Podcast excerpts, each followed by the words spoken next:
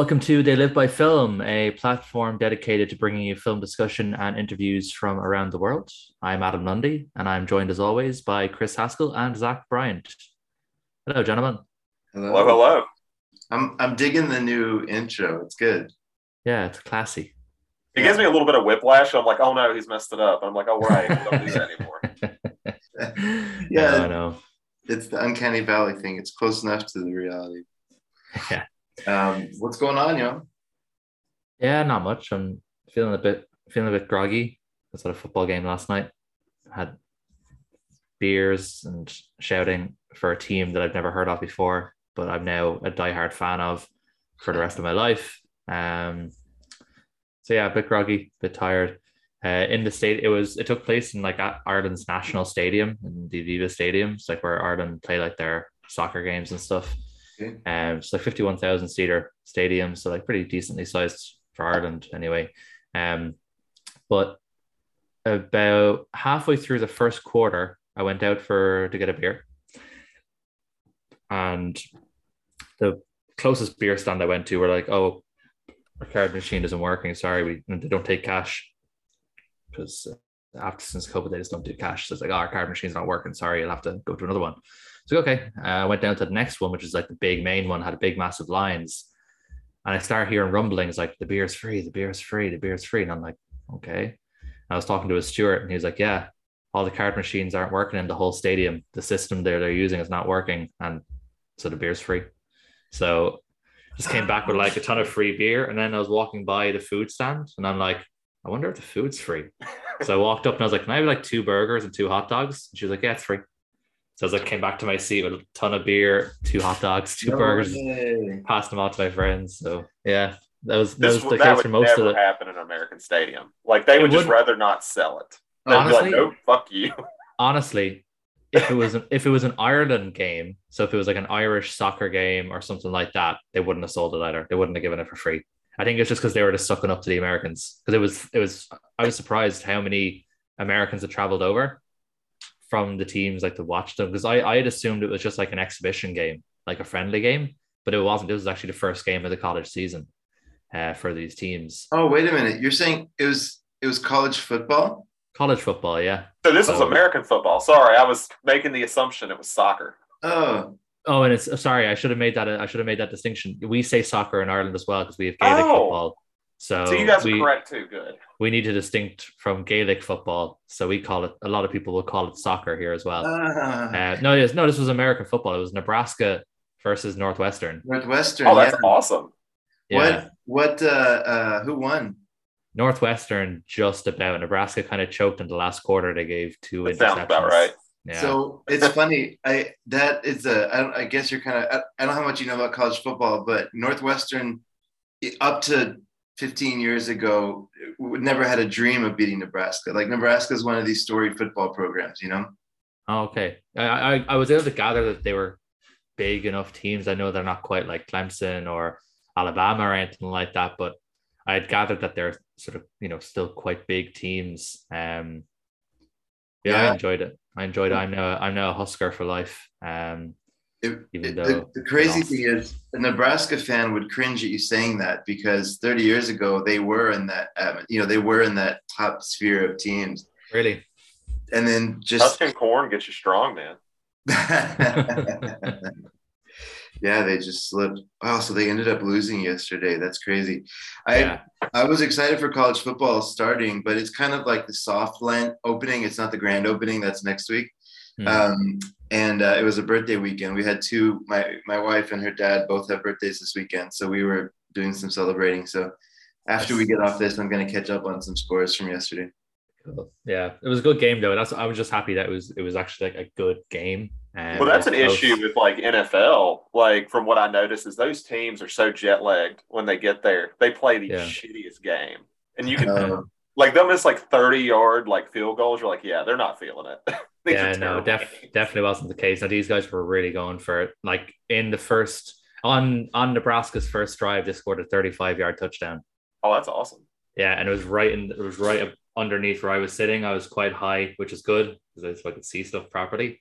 It was just yeah, it was great to see it sort of happen in real time. Like um, yeah, yeah, it was a good game. I think it finished 28 25 or 28. It, there was only about four points in it when um, Nebraska had one last drive, no touchdowns in, in the final two minutes, or no no timeouts in the final two minutes. Nebraska had to drive down the field and then they threw an INT and then they just obviously. That's man, that's good that drama. Stage. That's the good drama of sports, though. Yeah, it was good. It was an enjoyable game. Uh, I brought, I went with um, one of the, one of the guys I work with who is into football, and then my one of my friends from home who has never watched football in his life, uh, and uh, he enjoyed it as well. So um, it was good. It's got to be the most confusing game though. If you don't like keep up with it, you're like, what are they doing? Yeah. yeah. I was Why giving the game some, stop every two minutes? Yeah, I was giving them some pointers as to like what to expect and everything like that. But anyway, this is not Good Morning Football.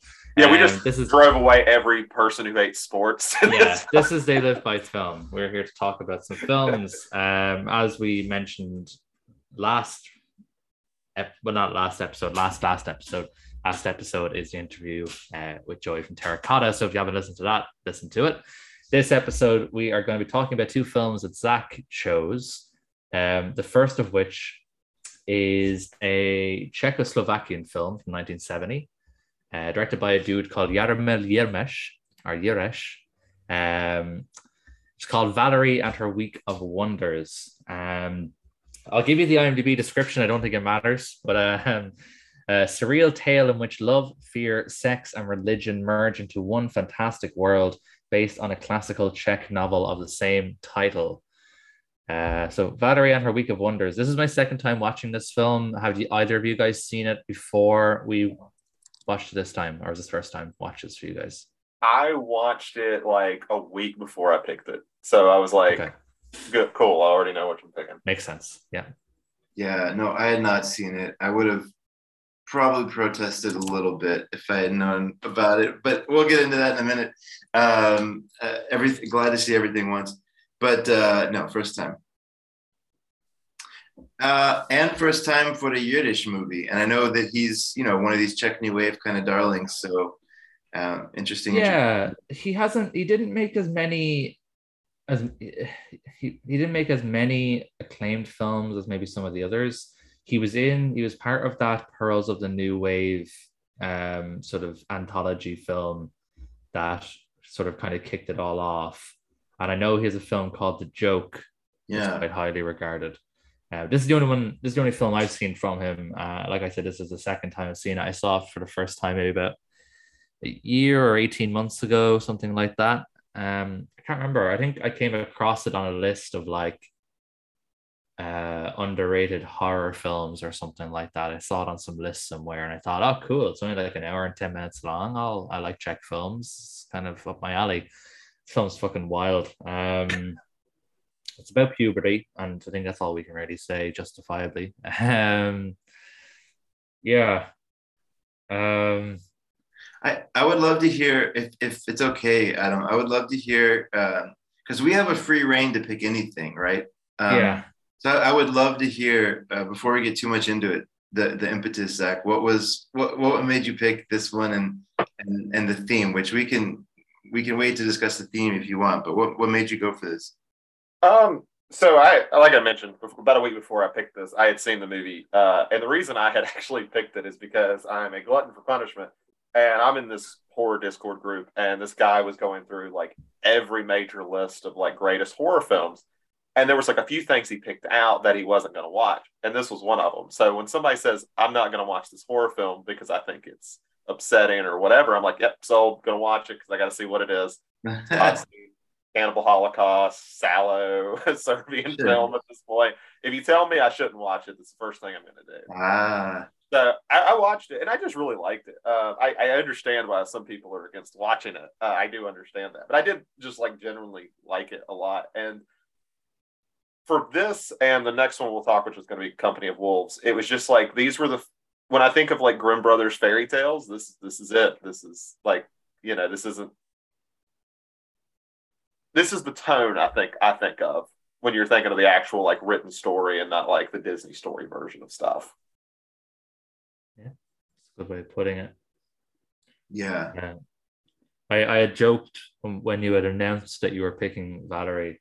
I joked that I wasn't going to watch it again because I wasn't going to get anything more out of it. uh, I did watch it again in the end. I had time during the week, and I said, you know what, like. It's a really hard film for me to say if I like it or not. I do, in theory, like the film. Um, it's an interesting film. I think it's well made. Um, I think it has some really cool ideas and some cool visuals. It's just a really uncomfortable film to watch for obvious reasons, which I'm sure we'll touch on. Um, so that's why I was kind of, uh, yeah, I was kind of unsure about watching it the second time because it's an uncomfortable film, and also just because I just don't really, I, I, I get like the main sort of underlying theme, but I, I, I have trouble following the story. It is definitely surreal, um, and doesn't follow sort of standard conventions of narrative. Um, I don't really get the story a lot a lot of the time. Um, Yeah. but at the same time, like I'm glad I watched it a second time. I think I understood it a little bit better this time, and I was able to remember things that I definitely would have forgotten about had I not watched it the second time. So, so yeah, I suppose you can say I'm glad I watched it the second time. Um, like I still give it four stars in Letterboxd, so I do think it's a good film. It's just it's just a tough film. Yeah, I was I was mad at you uh, when I was watching it, Zach, because I it, it it appealed to all my sensibilities that love surrealism, um, and I'm pretty sure that this director must have been a fan of Wojciech Has.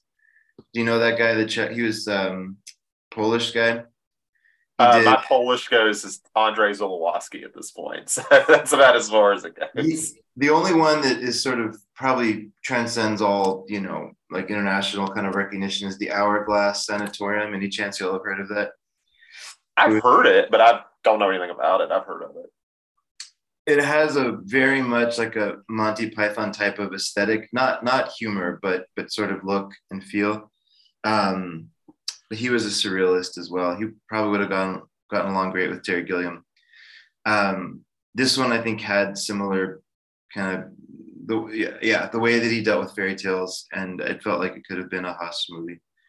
Um, but I don't get it. Like there was another film that I saw recently because I've been trying to watch all the Fun City editions Blu-rays that they're putting out at one of the partner labels, and it's a movie called Bilitis, and it's another movie that just casts like a lustful, you know, eye on 13 year olds, 14 year olds.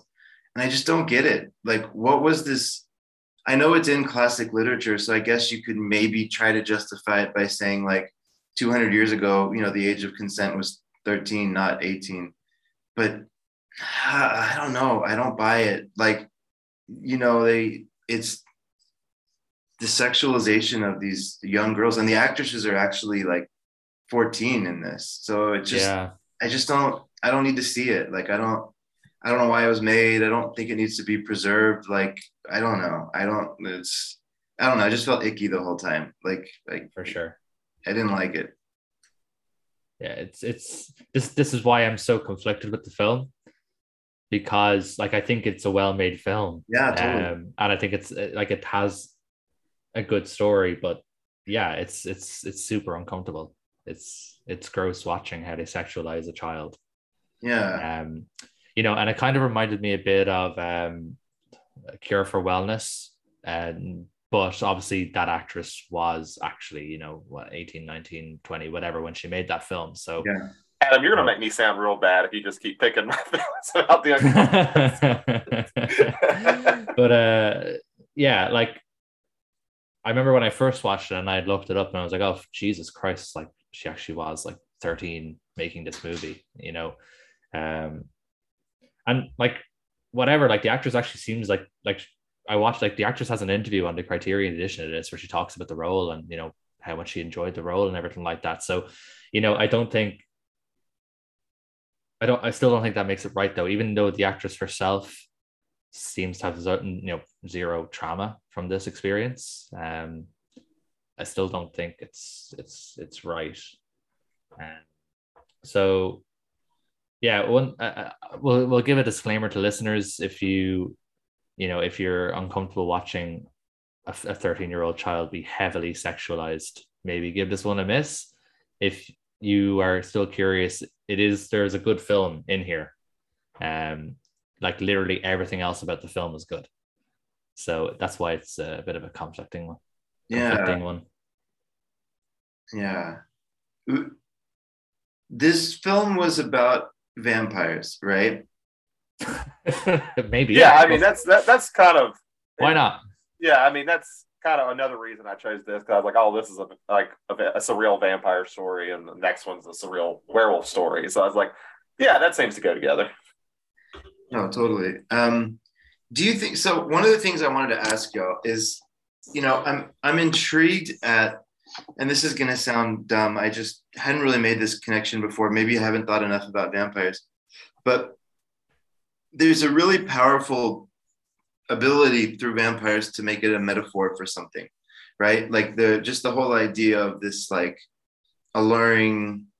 Um, usually, the vampires are heavily sexualized, and the idea of sucking the blood, the thirst, like there's a lot of kind of sensual imagery in there. Or you can take it the other way and say there's a lot of like parasitic type imagery in there. Sometimes they're they're mixed together, right? Um, if you think about what was going on in the Czech, well, in Czechoslovakia at that time, now Czech Republic, I guess, but I, I was I was researching some of these dates because I wanted to make sure I was right. So they be, they were a fully, you know, democratic or whatever country until 1948. They became a communist nation in 48. And then they were uh, sort of officially communist until 89, right? But this was made in 1970, I believe, right? So this is 22 years in.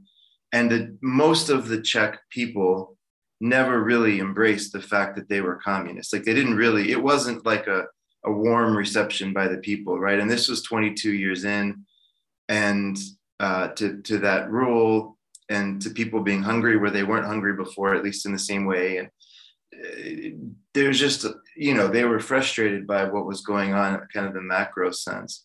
And I'm curious if you know one of the things that I wanted to ask y'all about that I could wrap my head around this movie is it's a young nation from that sense, right? The the, the young girl could represent this young communist nation, and there's this vampiric or parasitic force that's kind of like trying to lure her in, trying to draw her in, but she's stronger than it. And she's sort of fighting it in her own way and not being tempted by it, even though it's all right there in front of her. And I wanted to see if, you know, maybe there's something in that being able to slip a, a film past the censors, set it in a classic Czech sort of, you know, fairy tale. Um, but maybe that's one way that I could see making this movie you know, elevating this movie beyond just lusting after a, a young girl. Yeah, why not? I mean, when, uh, that's you know, I didn't look into it that far, but that's all really interesting, and I could definitely buy that, especially in the t- for the time period. I looked at it more as you know, when you look at classic vampire stories, like different themes that usually come out, and probably the big one is immortality. And when you're talking about like kids when they start going through puberty and such a thing like that that is an actual feeling of understand you know that's the age you start to really comprehend what death is. You um, also have that very immortal feeling like you're not nothing's going to happen to you or you don't fully accept that yet. And that's you know i think that's a big part of vampire stories though what you say is a bit more interesting you know blood red communist that all checks out for me. I think what's important to remember is that it is based on a book that was written in the 30s. Oh, I did not know um, that. Okay. Yeah. It's yeah, based on a book by a dude called Vítězslav Nezval. first written in 35 and first published in 45. Uh, and it seems yeah. like it was an avant-garde experimental novel, so it does seem as though this film was probably pretty close in its representation of what the novel was. Um, but I still don't see a reason why that wouldn't still be relevant to the the, the reading of the film that you're giving it, Chris. Death of author, right? Uh, yeah. What did you say, Zach? Death of the author. It doesn't matter what the original oh. intent is. It's all about what the individual reads into it. Yeah, for sure. Yeah. Absolutely. You can you can kind of put things in in your own context and perhaps this was a reason why Jireš decided to make a film of this book because he thought, wow, this kind of really represents what this country is going through. Let's make a film of this, you know. So we don't know. It, I, I, don't think there's any reason to to say that's I, not uh, right. Well, I was trying to find an interview, and this is one of the rare times where I couldn't quickly find one on YouTube. So I'm sure there's an interview with him somewhere um, I couldn't quickly find one to validate it, but maybe we should spend a few minutes talking about the surrealism because you know there, if you were to um, uh, freeze frame a few different images in this film, I think there are some absolute beautiful art. There's some absolute beautiful art within the movie, right? Like uh, in in this kind of horror genre, like some of the scenes with the vampires. Uh, I, I love the way that they made them. They spoke about them being beautiful even though they were horribly kind of like disfigured and, and evil looking, right? But they but they spoke about them as beautiful and, and tempting and uh, so alluring. And so there was this like contrast happening between on the screen and kind of what you're seeing that I thought was really interesting. Yeah, like it's a gorgeous looking film. The cinematography is fantastic. It's really, really creative from an art design point of view. Uh, and you know the character designs as well. You know that that polecat character, that kind of main vampire dude. He's so creepy. Um, yeah, he's great.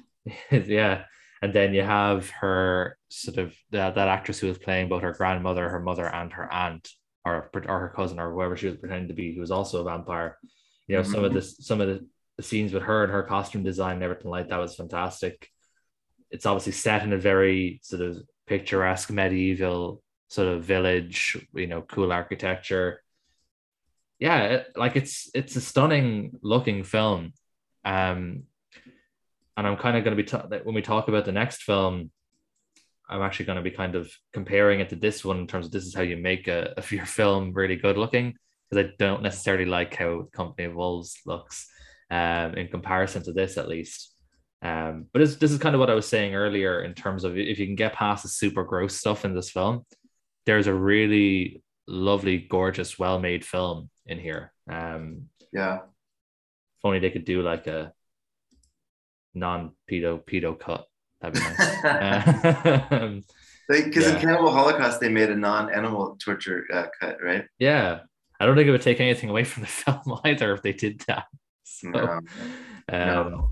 yeah, there's there's there's some really striking imagery in this film. Um, you know, there's the one that they use I, what really drew me into the film was one, and I think they use this as the um as the thumbnail on the Criterion channel for the film. Okay. Uh, where Valerie is just kind of in this really sort of um uh sort of like hazy atmosphere, and she's like has her hands sort of in like a praying position, oh, mm-hmm. and the lighting is just gorgeous. Um, so yeah, there's it's a really really great looking film uh, and it's really real well made. Like I said, the costumes, the art design, the set design, the cinematography. In terms of like technical, like technically speaking, it's a really really great film. You know, it's kind of funny. Uh, I was able to watch this on YouTube, by the way.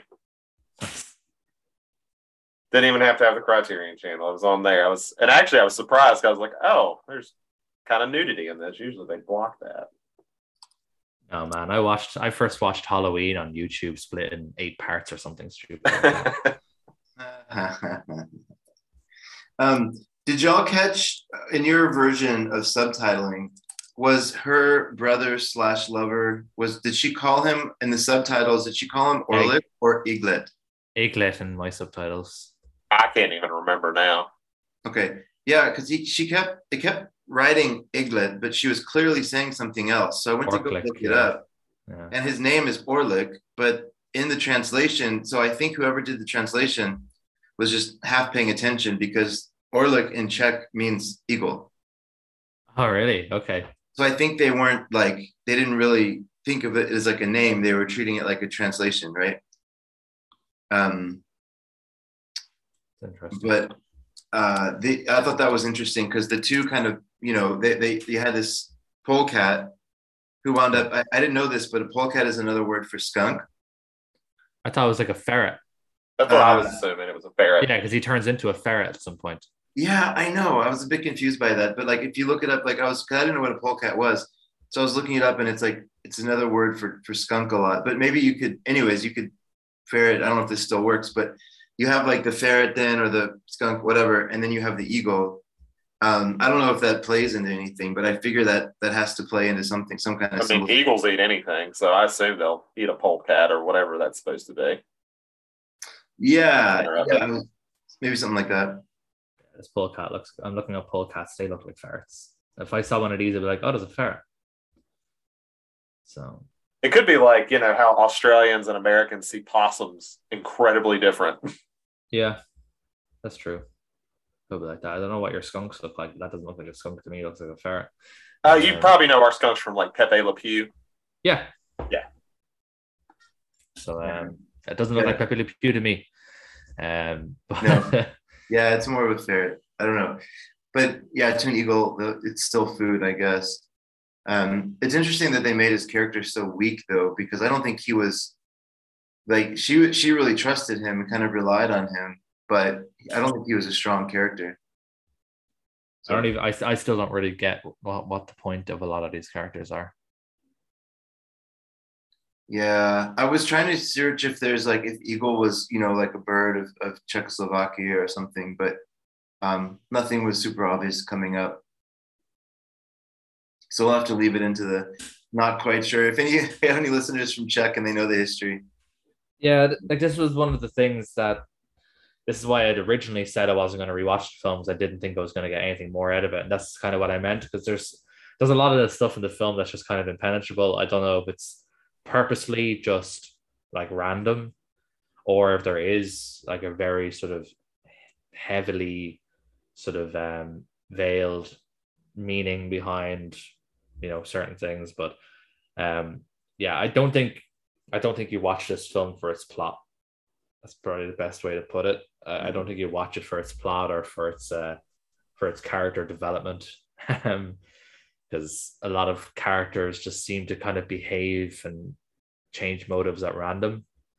Um, Yeah. and it kind of mix up who's even who. Um, so yeah, it's like it's it's definitely surreal in that respect that it doesn't follow typical narrative and character sort of norms. Everyone kind of seems to seems to behave quite randomly. Um, I'm not I'm not too sure who's even like the ultimate villain or what people's ulterior motives are or anything like that. You know? they they pointed to um, there was an intro on the channel where they they said that audiences were frustrated. There was a series of films coming out in the 60s and 70s, and this was one of them where they were popular, but people were frustrated because they didn't adhere to traditional narrative structure. Really? And um, so they didn't at least in the intro they didn't brush about the the minor um, being in the movie. Maybe i don't know it's just uncomfortable to talk about if you're celebrating. Yeah. It- yeah, it just kind of seems like everyone just kind of kind of brushes it under the table because it's like a good film. yeah. Um, even though like a lot of like there's a good chunk like even away from the child stuff like there's a good chunk of this film which is essentially just softcore porn. Um you know?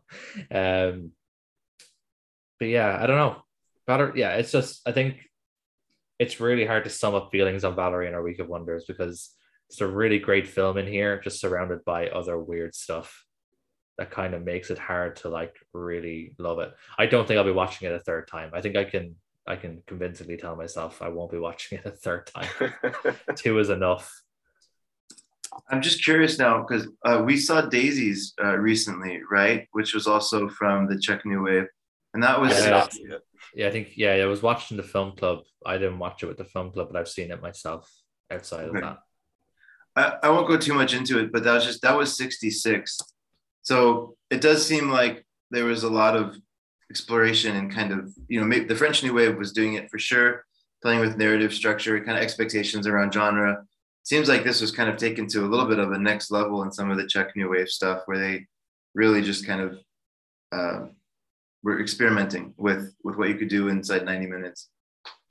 Yeah, I think I think Daisies is way above this in terms of its surrealism. I don't I don't I don't just understand a single thing that happens in Daisies. yeah, it's true. No clue at all. Could not tell you what the film's about. Two girls being mischievous. That's it. Yeah, basically. um, I liked it, but I think it's it's easy to uh, it's it's an easy critique of the film for sure. It's very hard to follow. I think it makes it easy when these kind of films are sh- on the shorter side. I don't think I could sit through for like two and a half hours. Like, what was that? What was that film? The Forbidden Room. Oh, That movie's actually not that long, is it? It just feels like eight I hours. thought it was. I thought it was like two and a half hours long. I'm gonna check because I, I, for some reason I was like, isn't that like a 90 minute movie? If it is, it's the longest ninety minute movie ever. no, two I hours know- ten. How long? Two hours ten minutes. Okay, so it was longer than I thought it was. That's way too long for what that is like. so I do appreciate Valerie the Week of Wonders and Daisies and stuff for being around 90 minutes long or you know, whatever. Uh, Yeah, I, I try to pick short movies when it's going to get a little weird. So I, I want to. I wouldn't make you do uh, Cure for Wellness again. that was that was way too long for what it was as well. Uh, yeah, not. I mean, I don't know. I don't have too much else to say. I, I honestly am glad to have seen it once, um, as a reference point in history. More about the Czech New Wave. Um, I think I'm good a second time, but happy to have seen it once.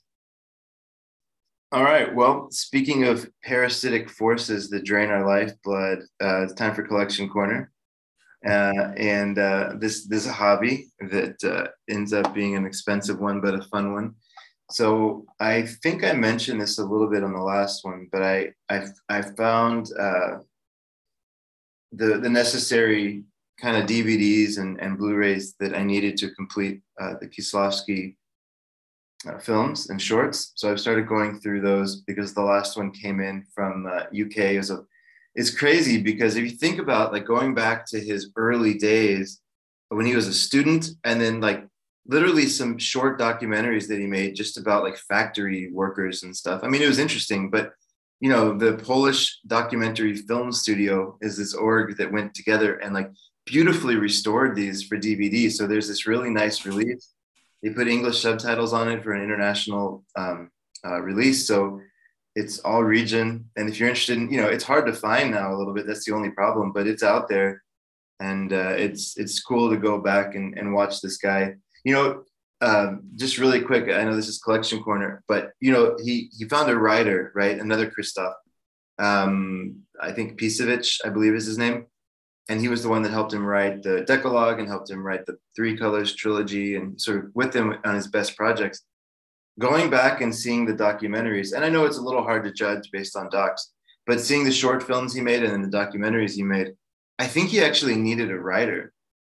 Like everybody talks about how how amazing his films are from a script perspective, but uh, I I think he's more of a technician, and he has these good ideas, and he's is kind of a philosopher almost.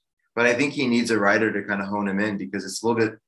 Some of the ideas in these early shorts are are um, a little bit too cliche. Like, and, and again, he was 20, so I'm not trying to be too hard on him, but it's just interesting to watch. You know, every director kind of has different skills, right? And even from early on, the the framing and the shots and the cinematography was beautiful, um, very very stunning, and and and you could tell he was these films were in, good hands. Um, but I, I think he and I think he's benefited by a good writer, so um, that's been interesting to kind of explore a little bit. Uh, in terms of collections, I got in and saw the first film from Visual Vengeance, and I know that you know he was. Um, I'll, I'll, give a little bit of a tease. It's a pod. It's one of the future interviews that's coming up. Um, he was an awesome interview. This guy Matt from Visual Vengeance. Um, he's been in the New York scene. He has a job working in Forbidden Planet. So if you're in the New York area and you're on the weekends, go into Forbidden Planet, and he's like running that that shop there on the weekends. Uh, and then he has all the stuff that he's doing on the side, but he's super plugged into the New York horror scene and the regional horror scene overall. Uh, awesome interview coming up. And uh, I saw this first one that one of the first ones that, that they put out, which is called LA AIDS Jabber. and it's exactly what it sounds like. It's this regional film from LA uh, from the 90s about a guy that gets overwhelmed by having AIDS and goes jabbing people with his needle full of his AIDS. Um, and uh, it's a good piece of shot on video uh, uh, film. So I can't Uh, imagine it's good.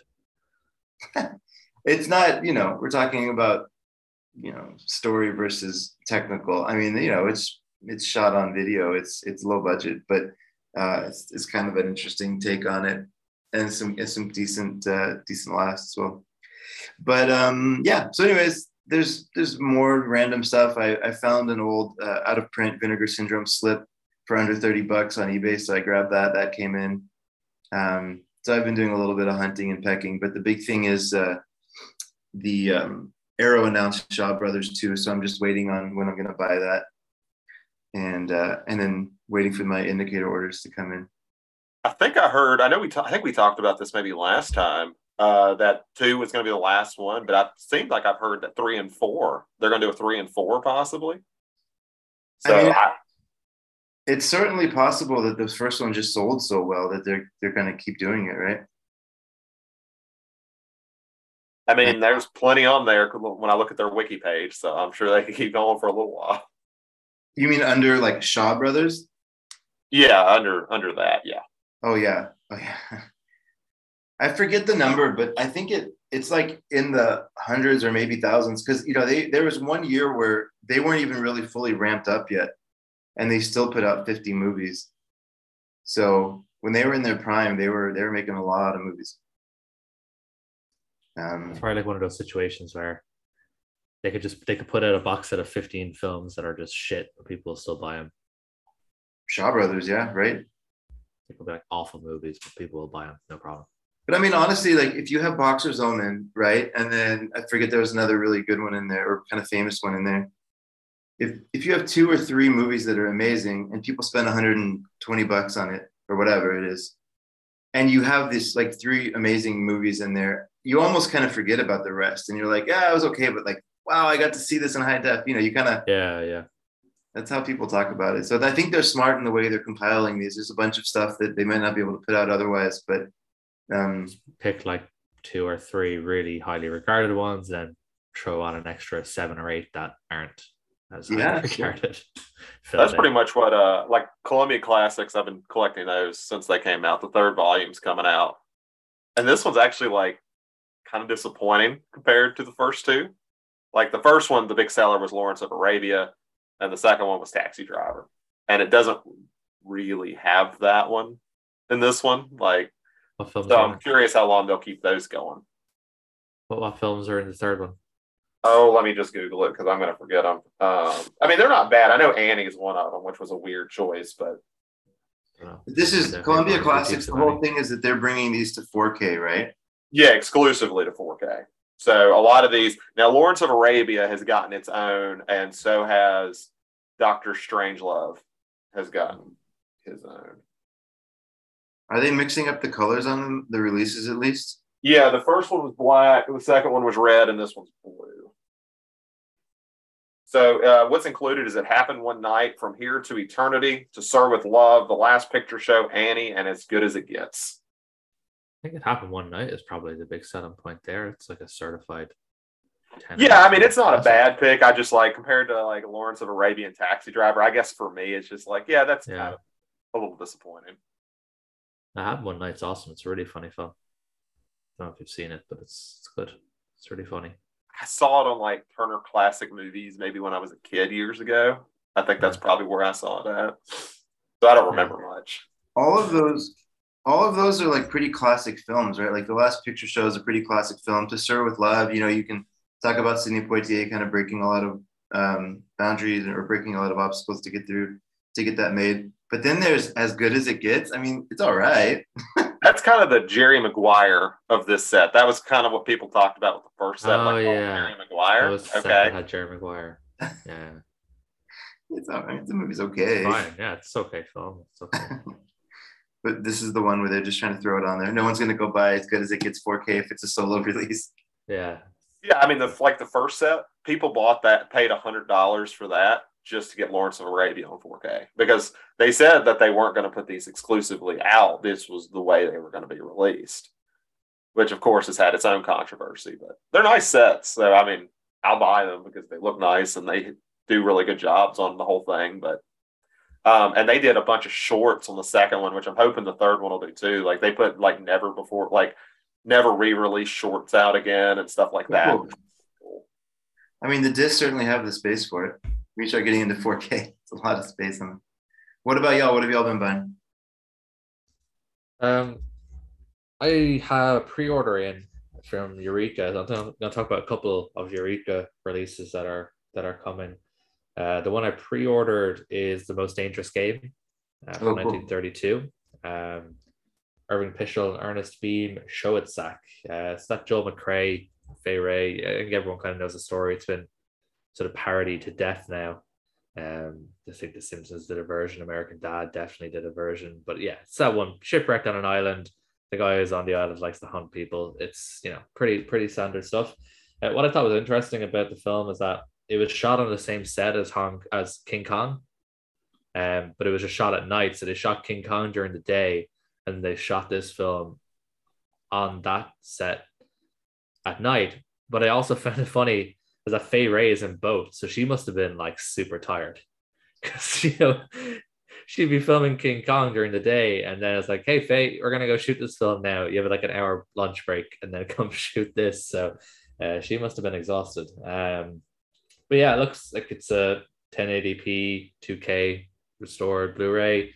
Has a nice, you know, I'm a sucker for a nice slipcover. I, I said this to Neve during the week. You know, this is how she was like, you know, how why do you buy these films that like, you know, you've never heard of, and never seen before? And it's like, oh, but it has a nice slipcover. And if I don't get the slipcover version, then I won't buy the normal version because it won't be as nice. So exactly. you know, everyone, it's it's it's we all know that we're we're we're chumps for doing it, but yeah, I've pre-ordered that. I think it's coming out at the end of October.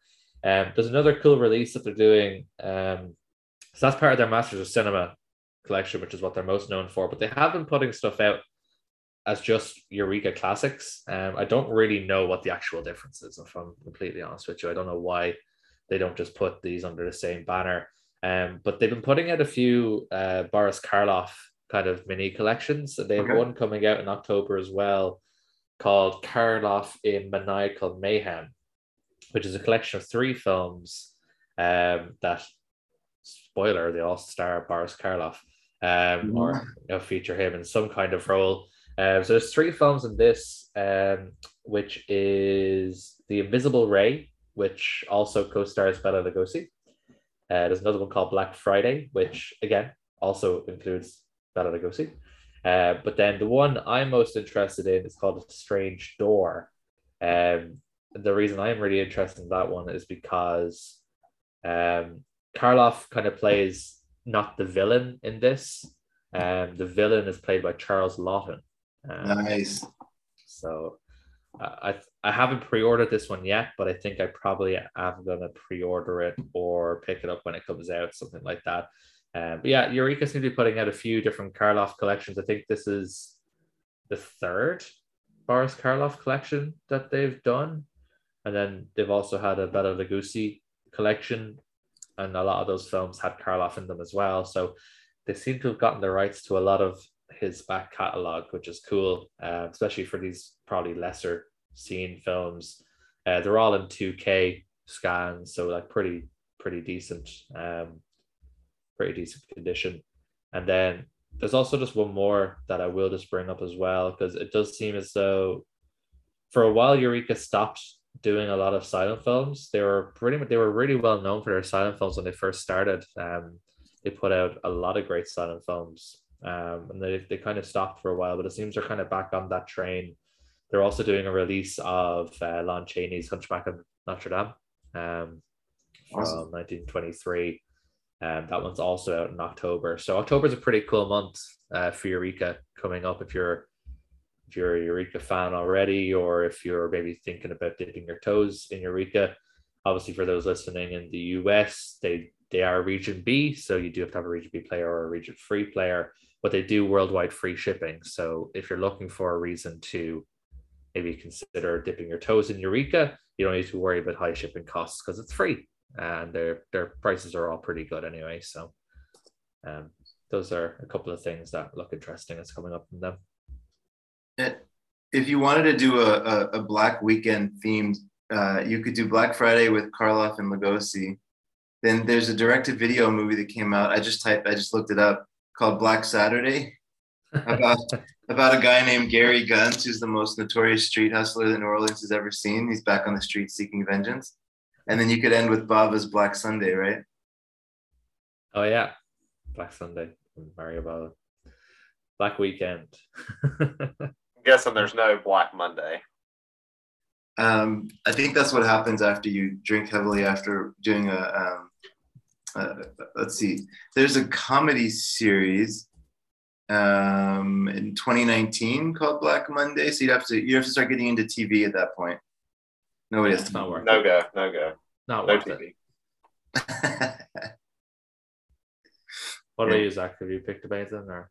Um, so Uh, yeah, so uh, I'll kind of give a little background. So recently, I was rewatching a movie called Tragedy Girls. Uh, I have this like, and it, it was from the the old copy I had was from Gunpowder and Sky. Um, but the thing was, this was like when they first started, so it was like uh, made on demand. They didn't even press it. It's in like one of the worst like oh, okay. things I have ever seen. It just looks bad. And I was like, oh, well, they put out a new release. So I was like, well, I've never got into Gunpowder and Sky like since they've become a partner. So I was like, so I talked to Chris here. I was like, Chris, how's Gunpowder and Sky? And he's like, well, I'm about to sell all mine. So if you want them, I'll sell them to you. And I was like, okay.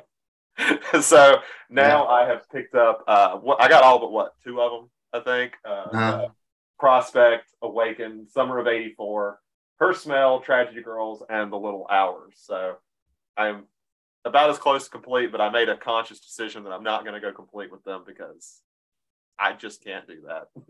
like that sounds expensive. But they're great releases. Um, I haven't gotten too far into them yet, but uh, really like their packaging a lot. Like they put a lot of work into it. Uh, I wish they did everything like they did with Prospect and Summer of '84 because those two look great. They really do.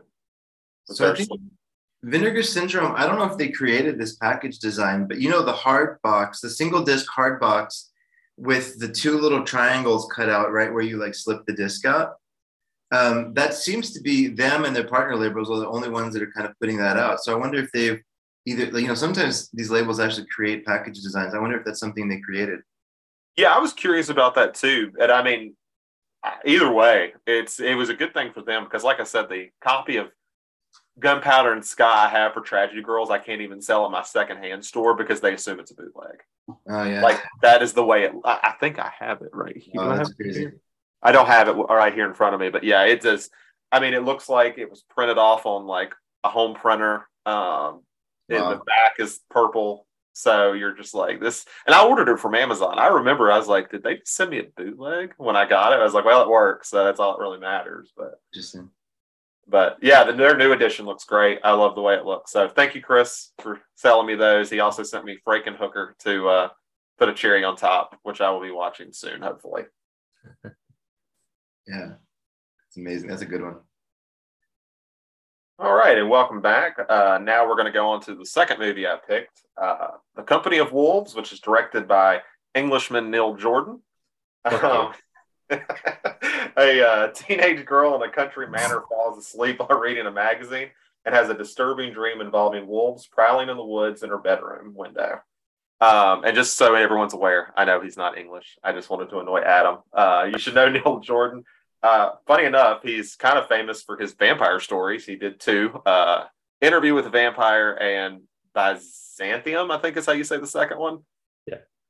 Yeah. So he's more familiar with vampires, but this is his werewolf story. So what did you think? Uh, we'll start with you, Chris. I'm curious. Oh, you know what? We forgot to do this. Let me real quick. Um, so, which it's probably worth mentioning that Valerie and her Week of Wonders was the 315th best horror film of all time and the 2,711th best film of all time. So we don't have to go back and talk about that, but we kind of forgot to mention that. Mhm. Um, this one, I was surprised to find out, is the 247th best horror film of all time and is the 3,539th best film of all time. Um, I was more surprised to find it so high on the horror list, to be honest. Yeah. Um, yeah, same, to be honest. uh, now you know they it's two different people, right? The guy Bill who does They Shoot Pictures, and his 13,000 top 100 list that he puts together, there's a separate person who coincidentally also lives in Australia who is inspired by Bill and did the same project for horror. So they have every kind of like top 100 list you can find and they compile this list. So they're doing the same thing. Um, that's where that list comes from. It's called They Shoot Zombies, Don't They? And yeah, this one's ranked really high. Um, I I mean, I, I actually don't know what to say about this. It's fine. Like if it wasn't so bloody, it would be like a kid's story. Um, it, it's bloody and, and in parts, still not. I wouldn't say like, you know, I probably wouldn't show my five year old this, but I would probably show my eight year old this unless I'm missing something. Like it's not that. It's still kind of a kid's story. I think it's it's fine. I was telling my my wife it's like kind of between Goosebumps and maybe like um, uh, something a little more bloody, you know. Uh, but yeah, it's okay. It's fine. It's good. I mean, it's it's a little Red Riding Hood story, right? That's sort of told in. Um, we can get into this. Actually, speaking of Wojciech Has from earlier, it's told in the same story as Saragossa manuscript. The way that the story's told and kind of like packaged within each other, and then it opens up back into like the different levels of storytelling that's something that he did um, with Saragossa manuscript. So, and Neil Jordan actually referenced that as a, as a um, uh, influence on, on him for the way the story was told. So that was interesting. Uh, yeah, it's cool, I guess. What do y'all think?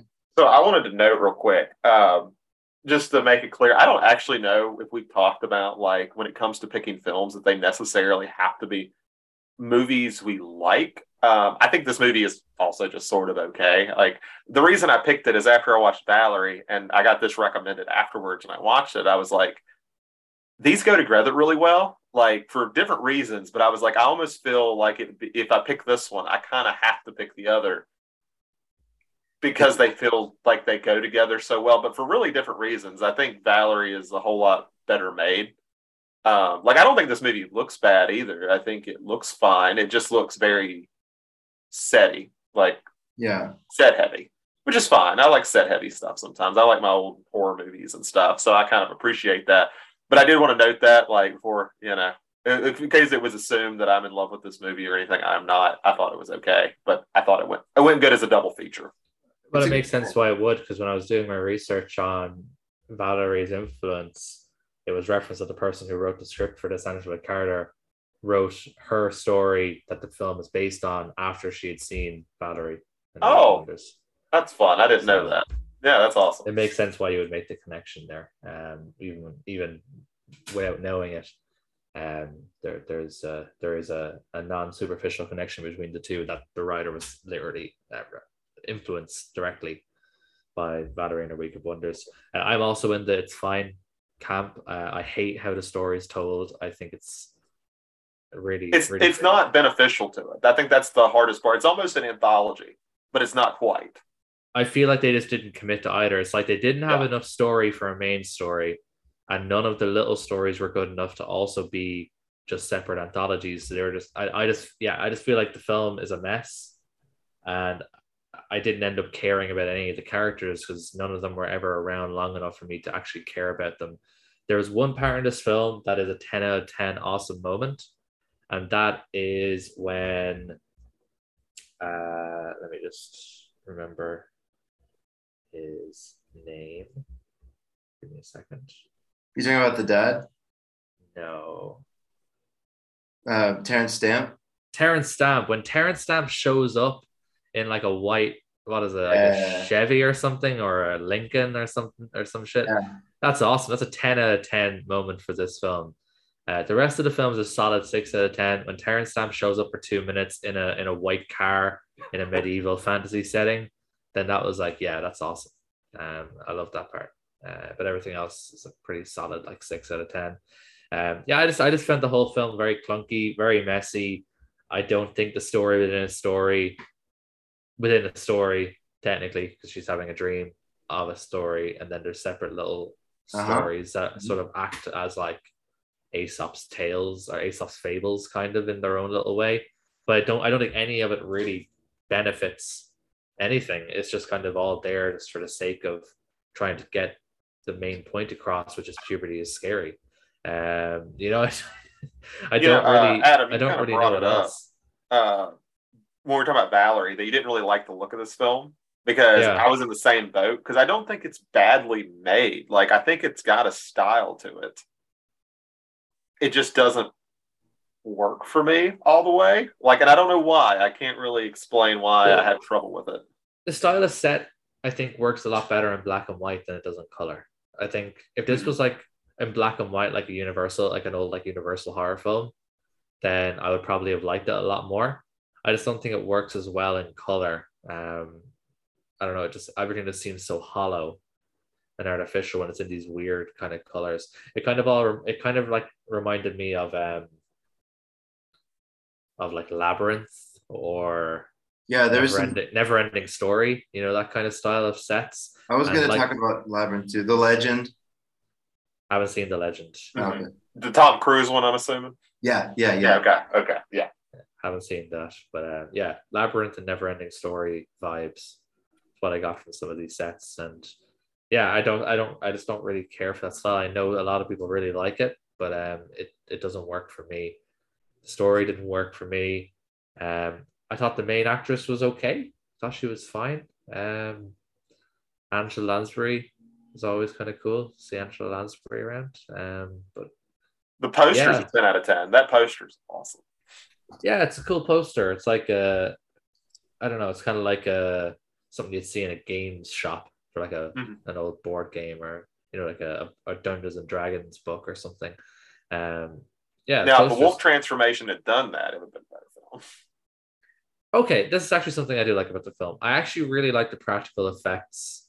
Yeah. Um, it's not it's not quite you know American Werewolf in London, but What is? I think yeah, I thought I thought it was cool. I, I really did like the the transformation that happened where he starts peeling his skin off when Stephen Rea starts like peeling his face off and stuff. Yeah. I thought that was I thought that was really cool. That was really well done. And like I I did think this was a kids film at first. I didn't read anything about the film really. I did just I assumed this was like a kids film, and I was like, okay, yeah, that's not a kids film. uh, this would scare the shit out of me, you know, if I had watched this as a child. Well, you know, Um, it's kind of funny. Like, I can imagine if this was made now, it would be mandated to be a PG 13 film. Like, oh yeah, they're like, yeah, you need to cut that down. We're selling this as PG 13. yeah.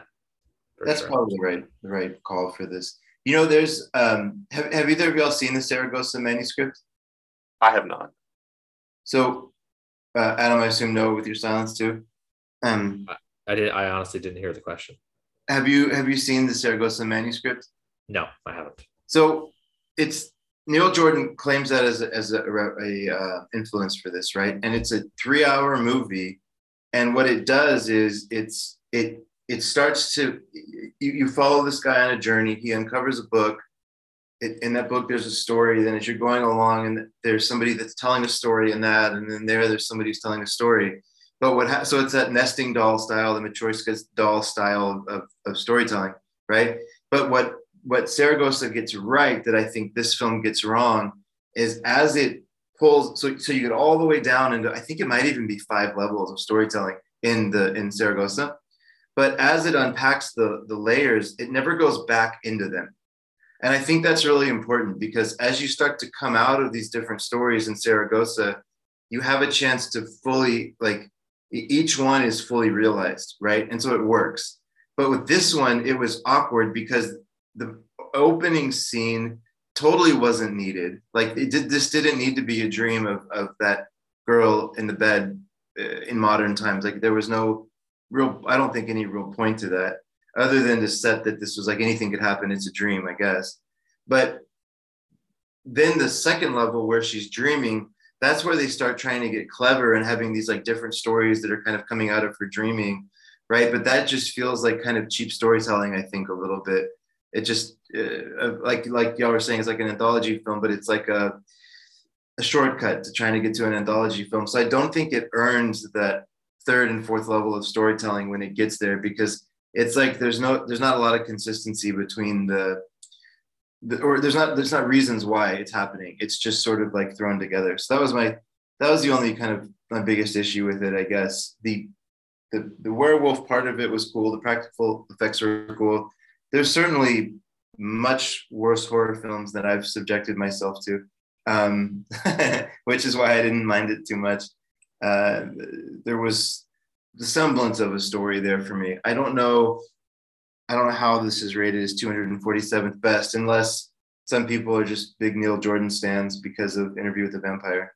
But you know, I didn't want to go to your, thing when you're talking about like going in levels. I think I haven't seen that movie, but I assume when you go down in levels, you're finding parallels like between each one. Like the further you go down, so like if you have the first one where you're in, I guess modern day, you know, having some kind of horror story of her just as a hypothetical, like being chased or someone nefarious trying to like bring their way into the house of something, and then you keep making parallels to like Little Red Riding Hood and how the wolf pretends to be the grandmother, and yeah, you know, it's like different ways. It's the same story, but it's telling it in different ways and kind of highlighting what those stories are actually trying to tell.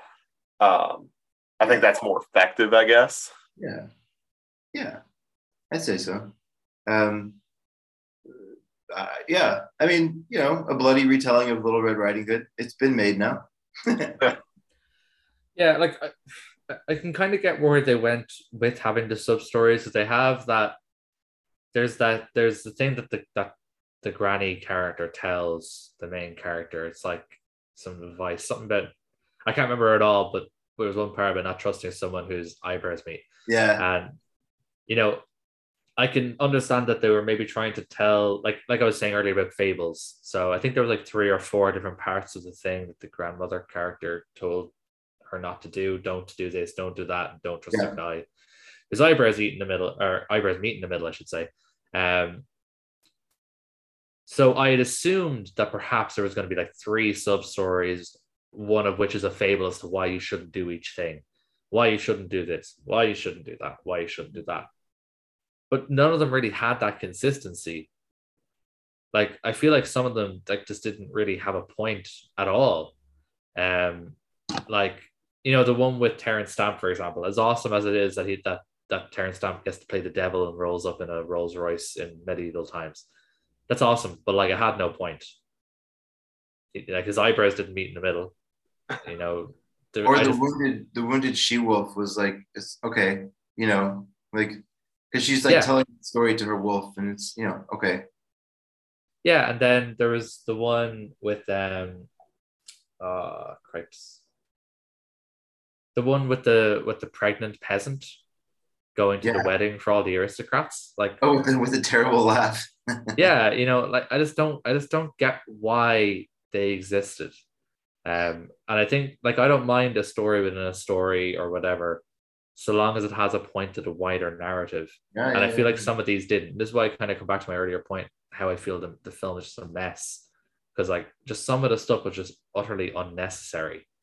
It was just like I could have walked away for one of those segments, came back, and it wouldn't have changed how the film, uh, you know, affected me. It wouldn't have made any difference to the main narrative at all. Um, like if they were going to go down this route, they should have taken that phrase that the grandmother said and then just made a story within a fable kind of story within a story for each of the three or four things, whatever she says to do. I'm gonna try and look it up here beside me so I can get that's it they live by film was rewriting the story we're gonna re-edit it into the, the This is this is this is where we've got is they live by film cut. Um, this is this is where this podcast is going. We're gonna tell successful filmmakers how they should have made their film. Um, I have it here. I have it here. Never stray from the path, never eat a windfall apple, and never trust a man whose eyebrows meet in the middle. So, like, I don't remember any of the sub stories having anything to do with an apple. Um, okay, straight from the path, fair enough. She does that sort of towards the end of the film, and that's where she meets the werewolf guy whose eyebrows meet in the middle. yeah But Only like, it ate an apple. but there's like an hour of content before the film that just has nothing to do with anything. Um, yeah, I don't know. I just feel like the this film has just so much stuff in it that is just just makes no sense for the plot. It's just unnecessary. I just don't know why. I just feel like they were just trying to fill screen time. you know It feels like they had a lot of cool ideas and they were like, let's just put them in there and see what happens. Yeah, that's what it seems like to me as well. you know how The Exorcist uh, is is quite an amazing movie, right? But for the first ten minutes, they're in like northern Iraq, and like you're like, well, is this really needed? I wonder, you know, they're trying to set the backstory and stuff, but I wonder if uh, if they were trying to set the backstory as like her relationship with the grandma and why then then it has that emotional payoff at the end, right? That's like a bigger payoff at the end, but yeah, didn't quite get there. I mean, I, yeah, I don't know. That that's the only thing I can think of. Yeah, I personally didn't give a shit when Granny died either. Well, the Yeah, movie yeah, exploded. That's the funny thing. He Oh, like yeah. he swiped her head and it fell off and broke like a porcelain jar. But like it wasn't a big emotional moment. Yeah, what was the point? Yeah, like it didn't really dwell on it. It's just he like, didn't even he didn't even try and dress up like Granny. Mm-mm. no, he just said the line. Yeah. But, I don't uh, know. I don't know about this film. Yeah. talking down from a six to a five now. Yeah, I think I am talking it down to a six from a six to a five. And what I got that maybe I was being generous with the six. Um, It's got cool practical effects. it does. It does have cool practical effects. It absolutely does. Um, I cannot take that away from the film. Um, the practical effects are cool.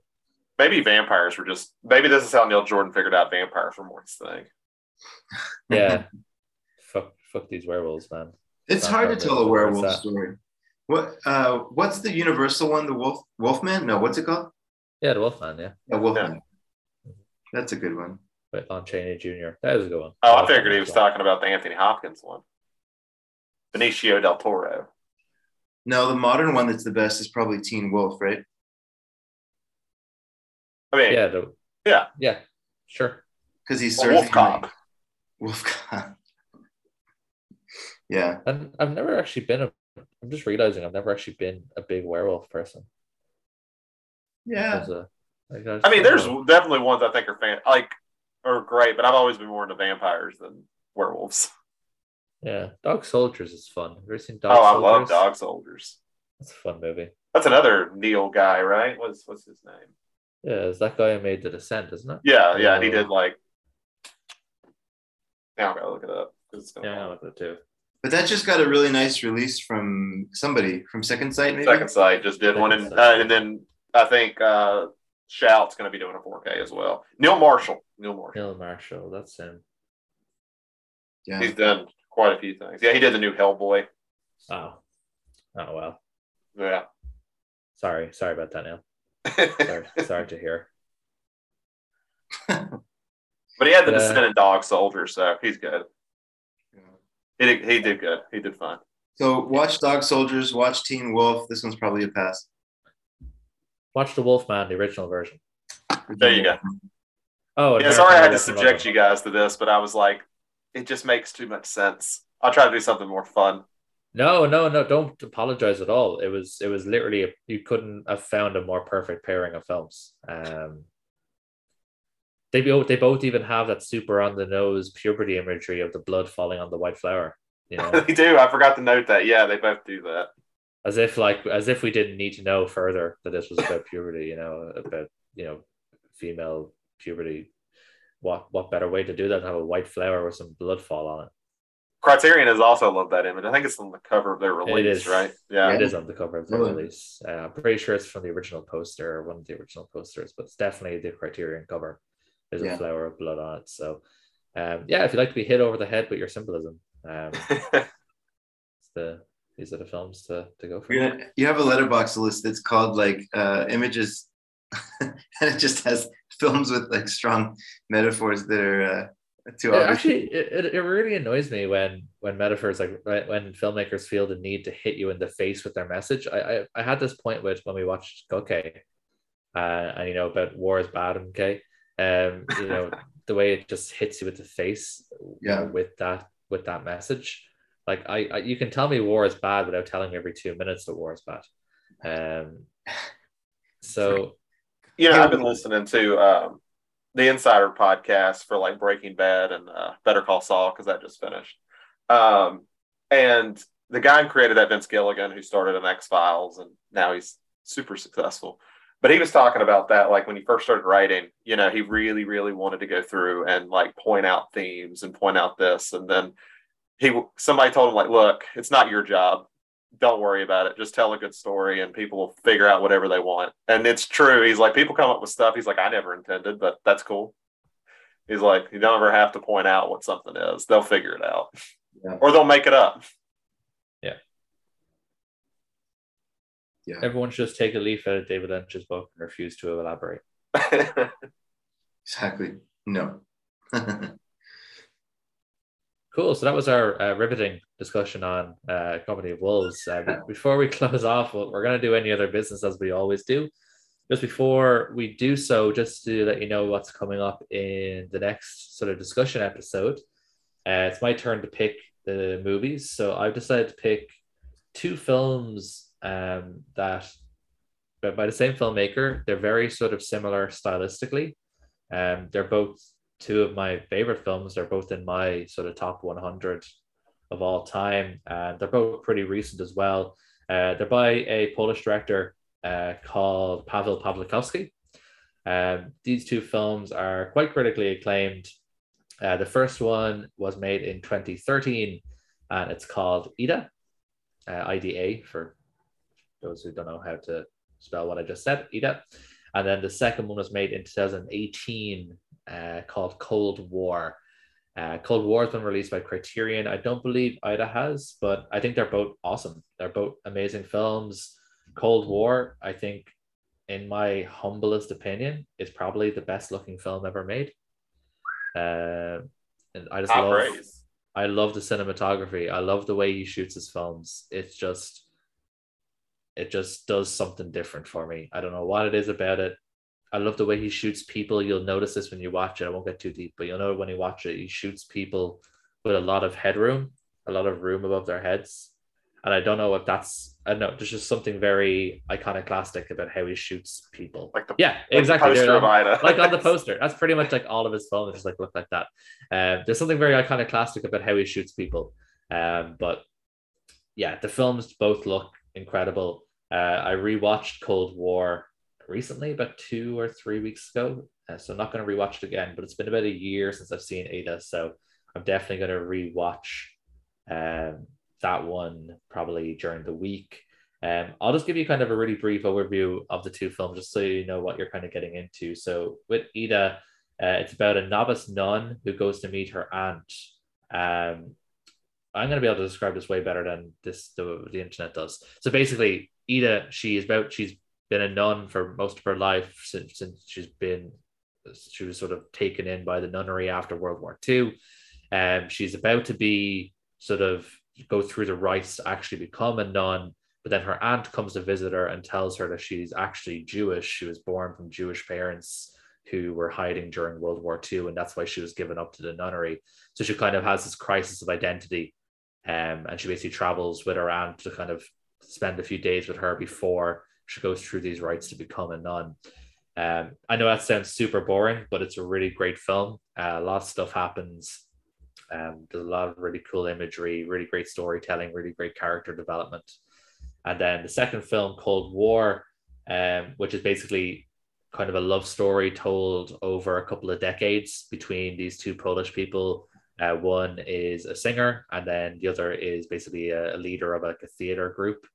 Um, and they're kind of split by the Cold War, as the title alludes, because uh, he runs off to France, she stays behind, but then they sort of meet each other on and off again over different periods. Um, so yeah, those are the two films. I'm looking forward to talking about them because, like I said, they're two of my favorite films, and they're both quite short as well. Both of them are less than 90 minutes long, so uh, I will be putting you through hell at least if you don't like them. Uh, it won't be too much time. I can't uh, wait till my next invested. pick. It's two five hour movies. It's gonna be Sátántangó. Bellator week. I'd be really disappointed if Ida is not an exploitation movie, Adam. I'm just gonna put that out there. oh, it's as it's as far from non-exploitation as humanly possible. It is not big. Nun, uh, what is it? Uh, new nuns with big guns. That's that's It's as it's as far from that as possible. Um, there is sex in both of them, but oh it's not- sold. not non-exploitation either, unfortunately. Um, cool. Well, what have you guys been watching then? Do you guys want to shout out something you've seen recently before we close off?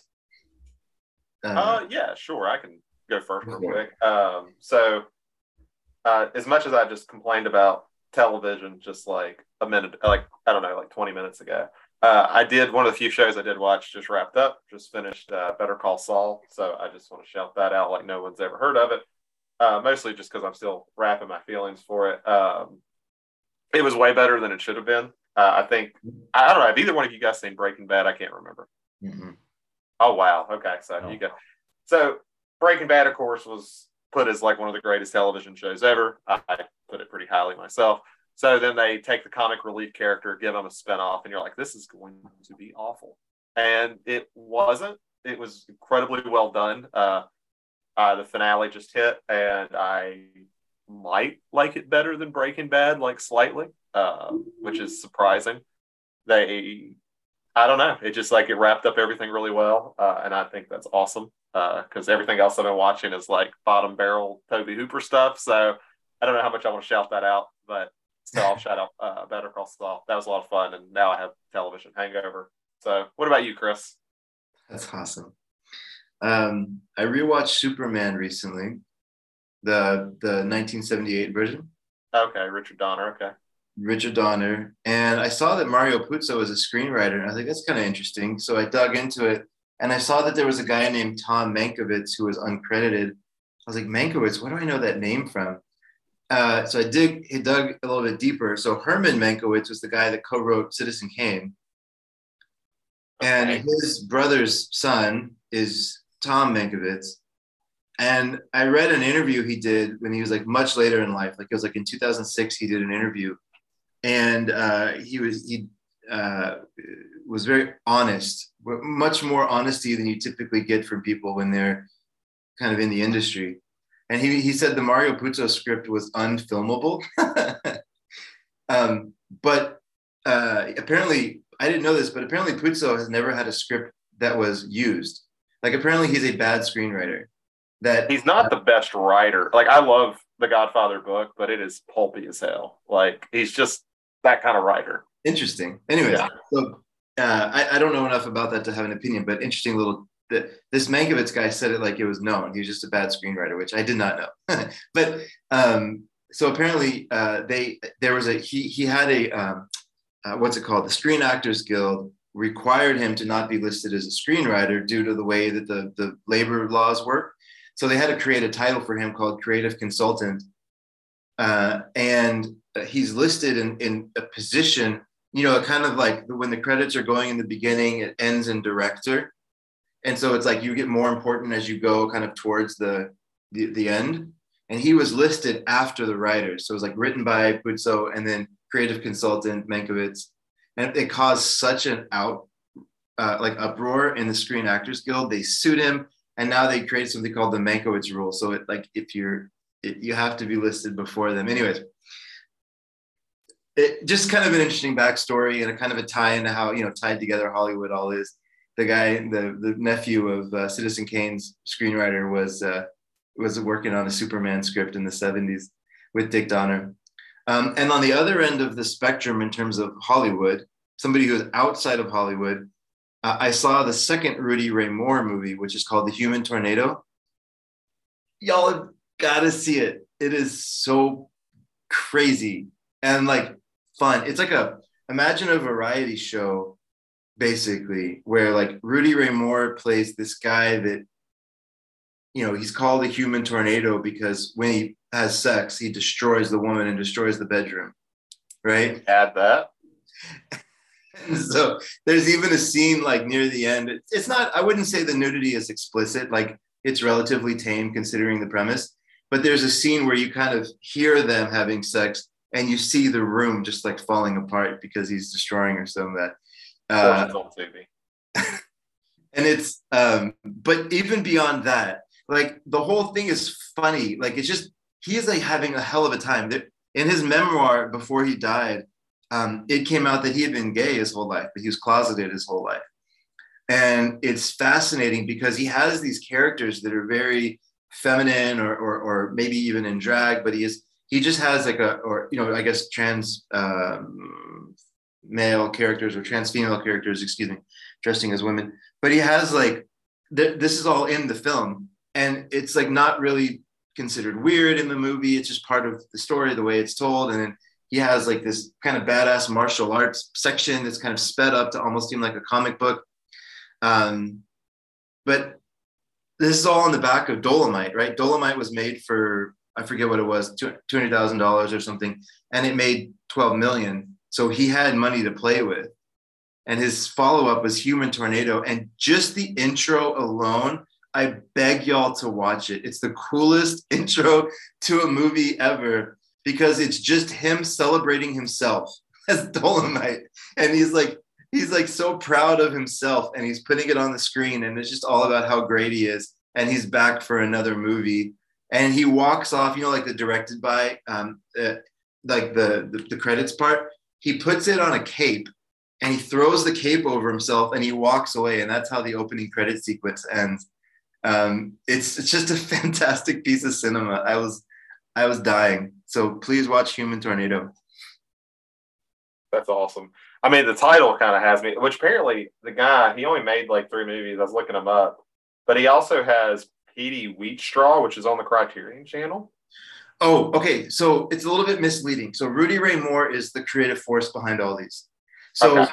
he, he was also in Petey Wheatstraw. So, but there's, um, yeah, it's one of those like, uh, who's the uh, Ray Harryhausen things where Harryhausen technically wasn't the director, even though he was like the main creative force.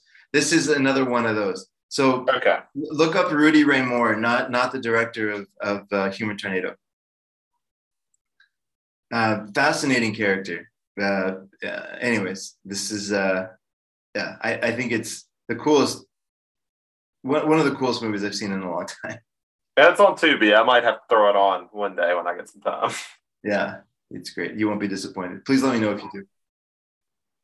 I I guess right at the end, I just want to thank everybody for listening. I, I, I still still blows me away that we're clocking in over you know hundred or hundreds of views or listens depending on the episode. So just thank y'all, and there's some good stuff coming up too. So keep keep coming in.